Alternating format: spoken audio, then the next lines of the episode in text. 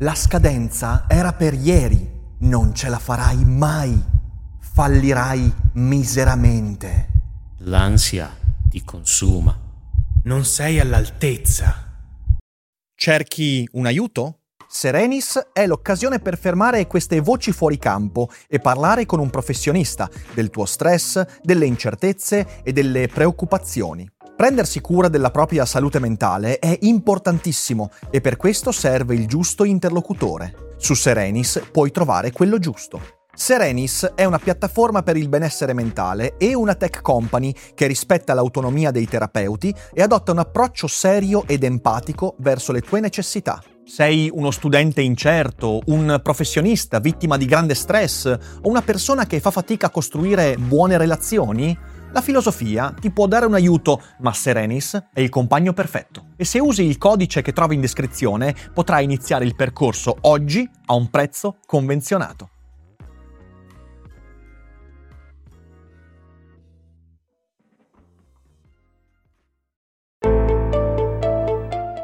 Daily Cogito. Svegliarsi per pensare oppure pensare per svegliarsi. Ogni mattina, dal lunedì al venerdì, con Ric Dufer.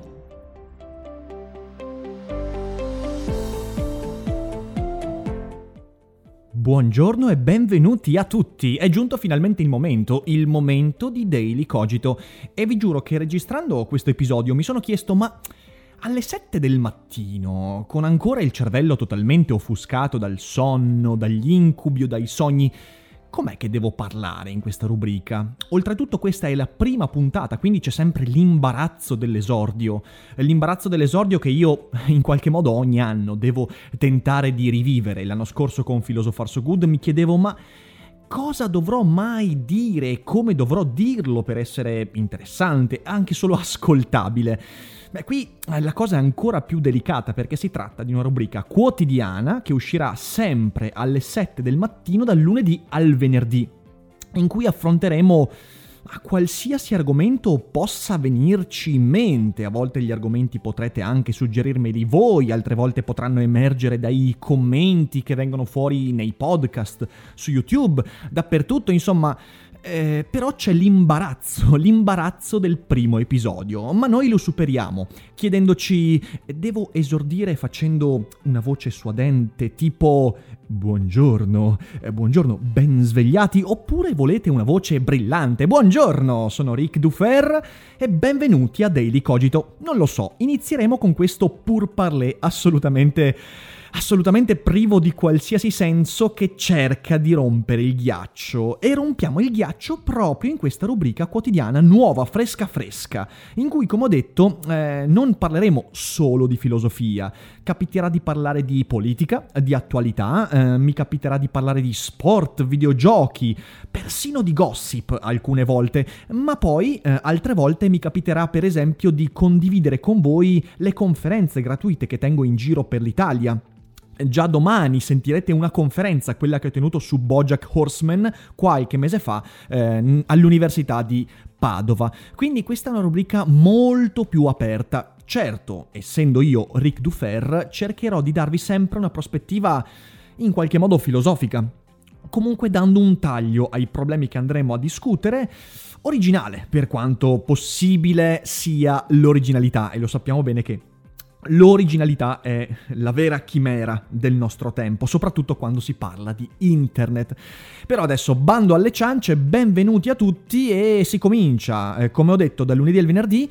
Eh, alle 7 del mattino e spero di accompagnare eh, il vostro viaggio in autobus verso scuola o in macchina verso il lavoro con qualche spunto di riflessione che vi permetta, come ha detto benissimo la meravigliosa voce di Rebecca Liberati nella sigla, che vi permetta di svegliarvi pensando e questo è un po' l'obiettivo di questa rubrica.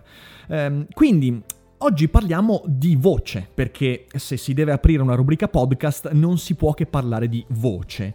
Ora, una cosa nella mia esperienza, in questa mia strana, eccentrica carriera di divulgatore filosofo del web, mi ha sempre colpito moltissimo la differenza fra la voce e il volto. Nell'ultimo anno io ho investito moltissimo sulla mia voce nella divulgazione, appunto con eh, il podcast di Philosopher So Good, che vi ricordo ricomincerà il 23 settembre, ma anche con tutte le conferenze, le lezioni che ho deciso di audio registrare in questo ultimo anno 2017-2018.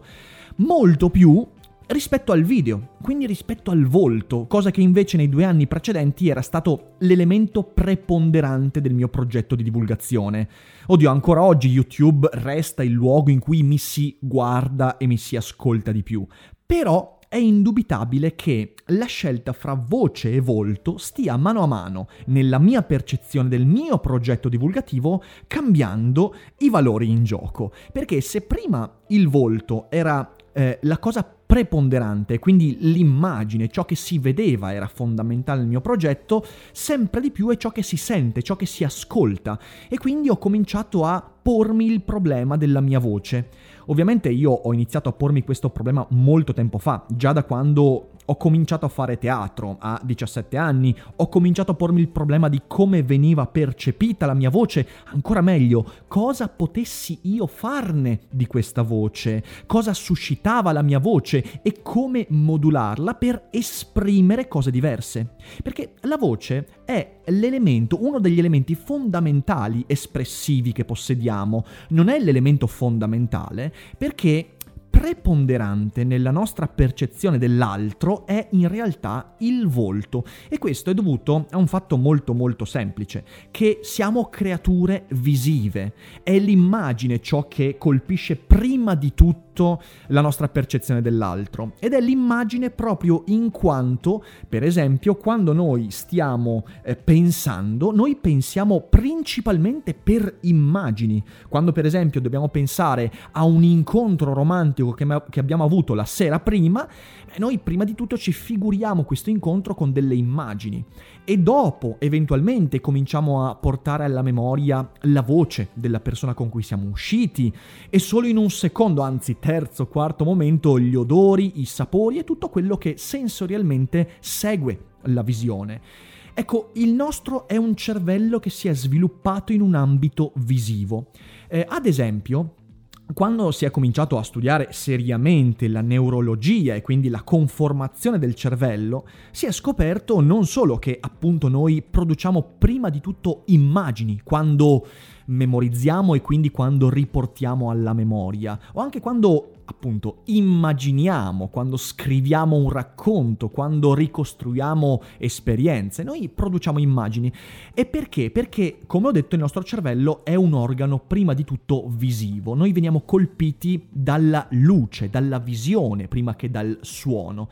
E uno dei eh, comportamenti, anzi, una delle funzioni più complesse del nostro cervello è quella del riconoscimento del volto altrui.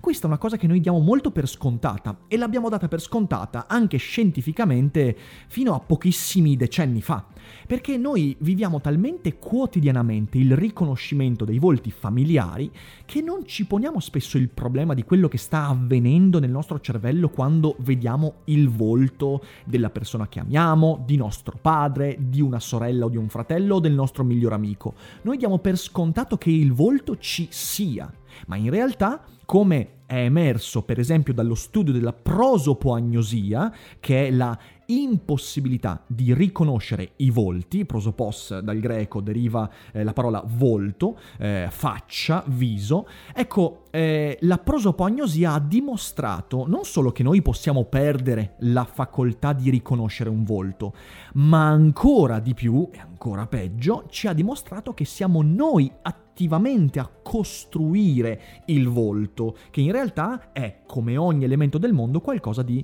disordinato, di gettato. E noi attribuiamo a quei volti, al volto, al viso che riconosciamo, un significato e quindi si attiva il meccanismo del riconoscimento. La prosopagnosia, rompendo questo meccanismo, ci impedisce di riconoscere i volti di chi ci è più familiare. È una delle cose che mi ha sempre più atterrito, eh? cioè pensateci un secondo, vi svegliate ogni mattina di fianco alla persona che amate, ma non potete riconoscerla attraverso la visione del suo volto. È una persona sconosciuta, eppure vedete tutti gli elementi singolari del volto, gli occhi, il naso, le lentiggini, i capelli, il colore della pelle, il modo di muovere la bocca ma non viene messo insieme, in un insieme, questi, questi, elementi, diciamo così, non vengono messi in un contesto che mi permetta di riconoscere un elemento unitario, il volto. La prosopagnosia solitamente si, si sviluppa in seguito a una lesione molto grave.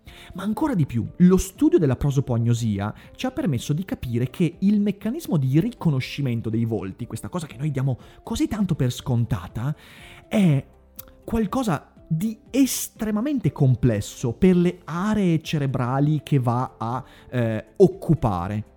E questo mi porta a una considerazione importantissima. Mutuando una delle teorie che eh, Emmanuel Levinas portò avanti nella sua opera, possiamo dire che la, quello che Levinas chiama la viseità, che è il contatto con un volto, con il volto dell'altro, è qualcosa di dittatoriale, cioè è veramente un rapporto di forza che il riconoscente del volto subisce da colui che si mostra. E questo è il motivo principale per cui YouTube è un mezzo di divulgazione problematico. È problematico perché la viseità, ovvero questo rapporto di forza che lo spettatore subisce guardando il video, il vlog, quello in cui io o chiunque altro si mostra con il proprio viso, lo spettatore non è, è, diciamo, è molto meno propenso a ascoltare e farsi accalappiare dalle idee che sente rispetto al dare un'importanza a quelle idee sulla base del volto che le esprime.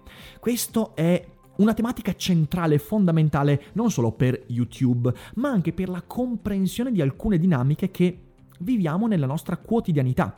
Voglio dire, è assolutamente evidente che noi creiamo un giudizio eh, nei confronti di una persona, un giudizio preliminare nei confronti di una persona sulla base del volto che quella persona ci mostra. E sulla base di quel pregiudizio, noi già in qualche modo, biologicamente, cerebralmente e anche involontariamente, stiamo predisponendoci al come ascolteremo ciò che quella persona dirà. Questo è fondamentale da capire, perché è un meccanismo che molto spesso gioca a nostro sfavore.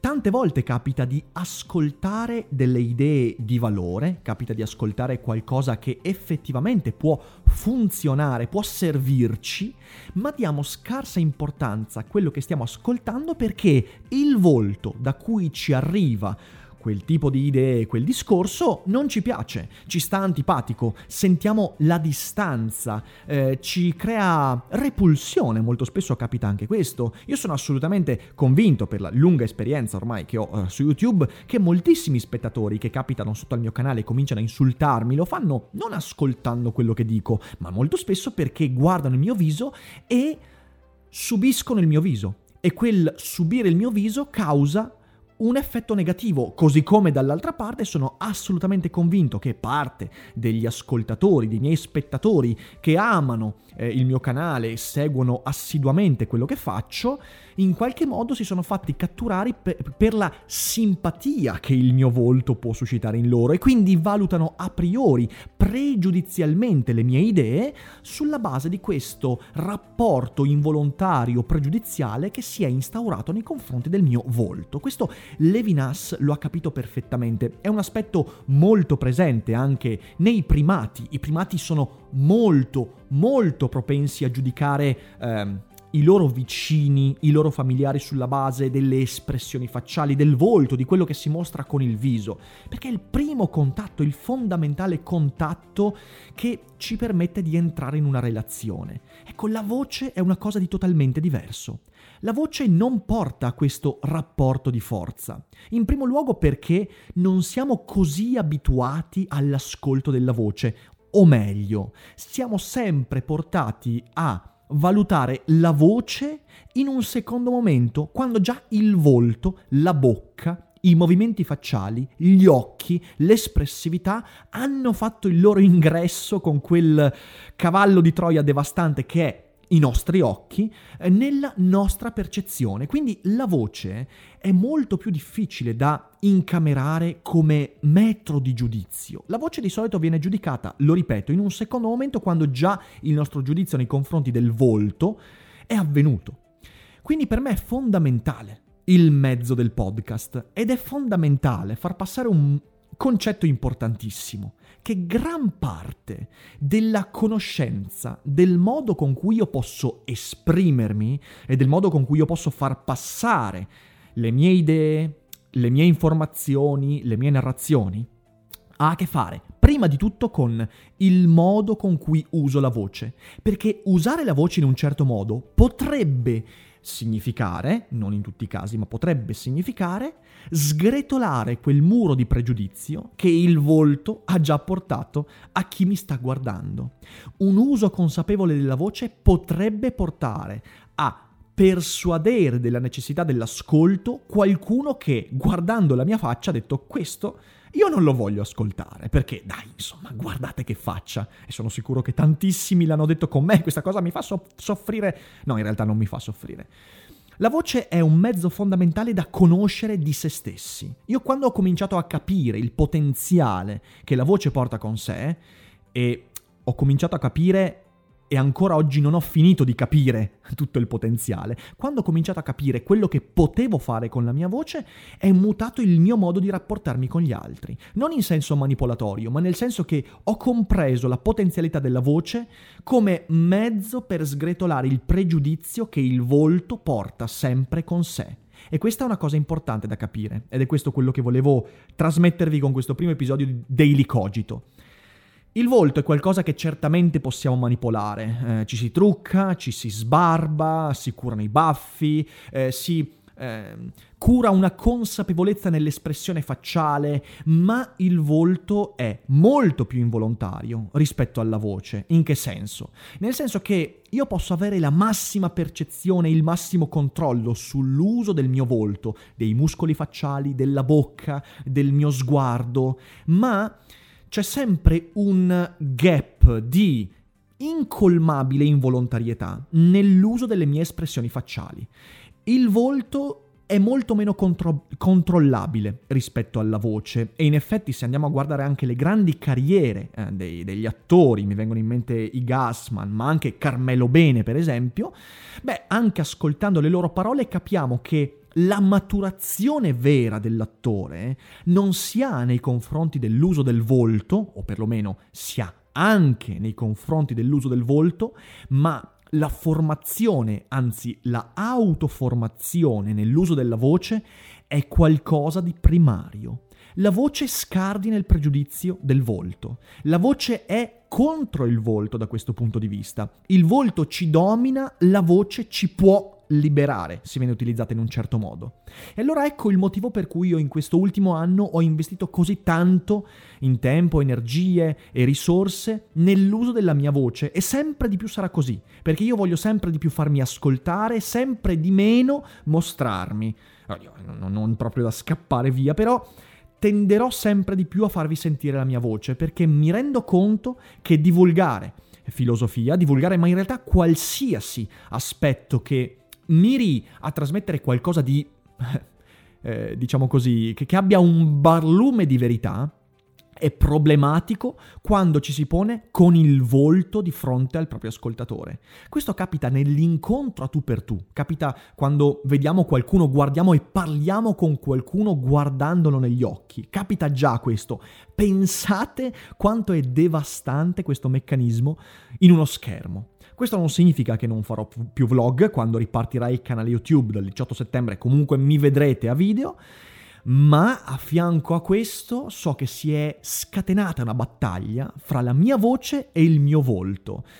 E chi vincerà? Fra volto e voce, beh, questo lo deciderete soltanto voi con l'ascolto dei podcast o dei video. Ma io credo che uno spettatore debba avere sempre consapevolezza di questo. Il volto è dittatoriale. La visione dei fenomeni ci porta molto meno controllo rispetto all'ascolto, alla voce, alla tonalità. Su questo argomento torneremo in futuro perché mi piacerebbe durante dei Daily Cogito darvi alcuni spunti su cosa significa lavorare sulla propria voce, cosa significa conoscere la propria voce, quanto è difficile prendere confidenza con la propria voce. Chiunque abbia fatto il cantante o l'attore e si sia audioregistrato e si sia riascoltato sa quanto è fastidioso ascoltarsi perché la voce che gli altri sentono di me è molto diversa rispetto alla voce che io sento di me stesso quando non mi sto audio registrando, quindi quando parlo in diretta.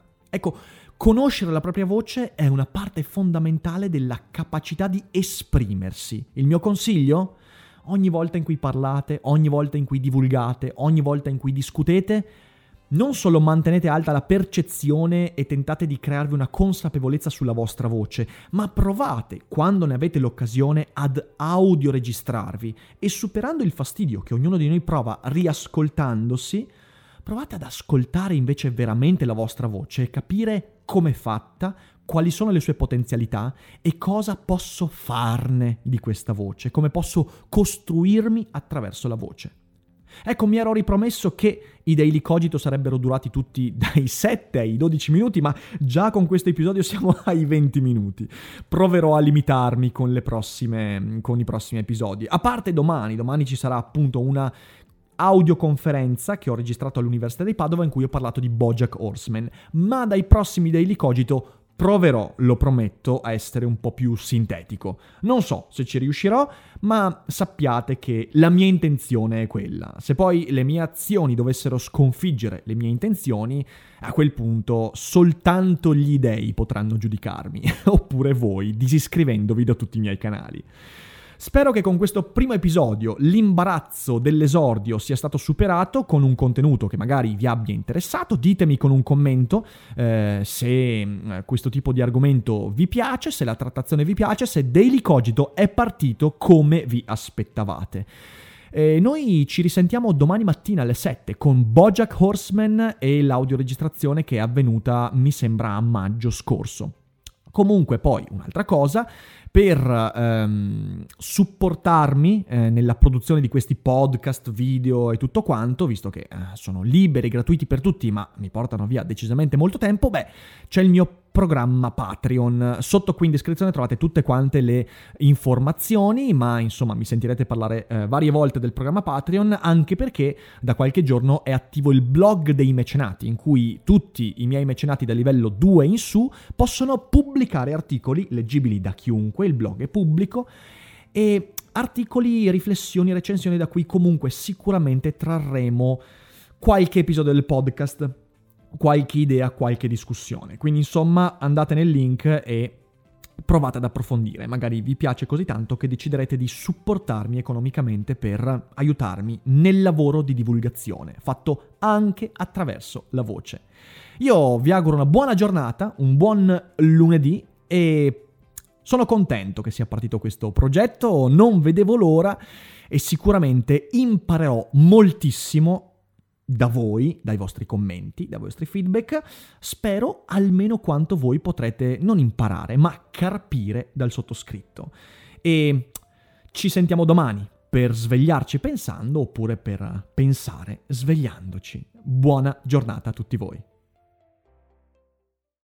Notte. Piove da ore. Non c'è corrente elettrica. Niente linea telefonica. Tu sei lì, mentre centinaia di persone gridano aiuto. E l'acqua continua a salire. Io sono Marco Cortesi. Io sono Mara Moschini. E insieme vi porteremo nel vivo di uno dei più gravi disastri climatici mai avvenuti nel nostro paese. Questo è Fango. Ascoltalo ora su tutte le piattaforme di podcast.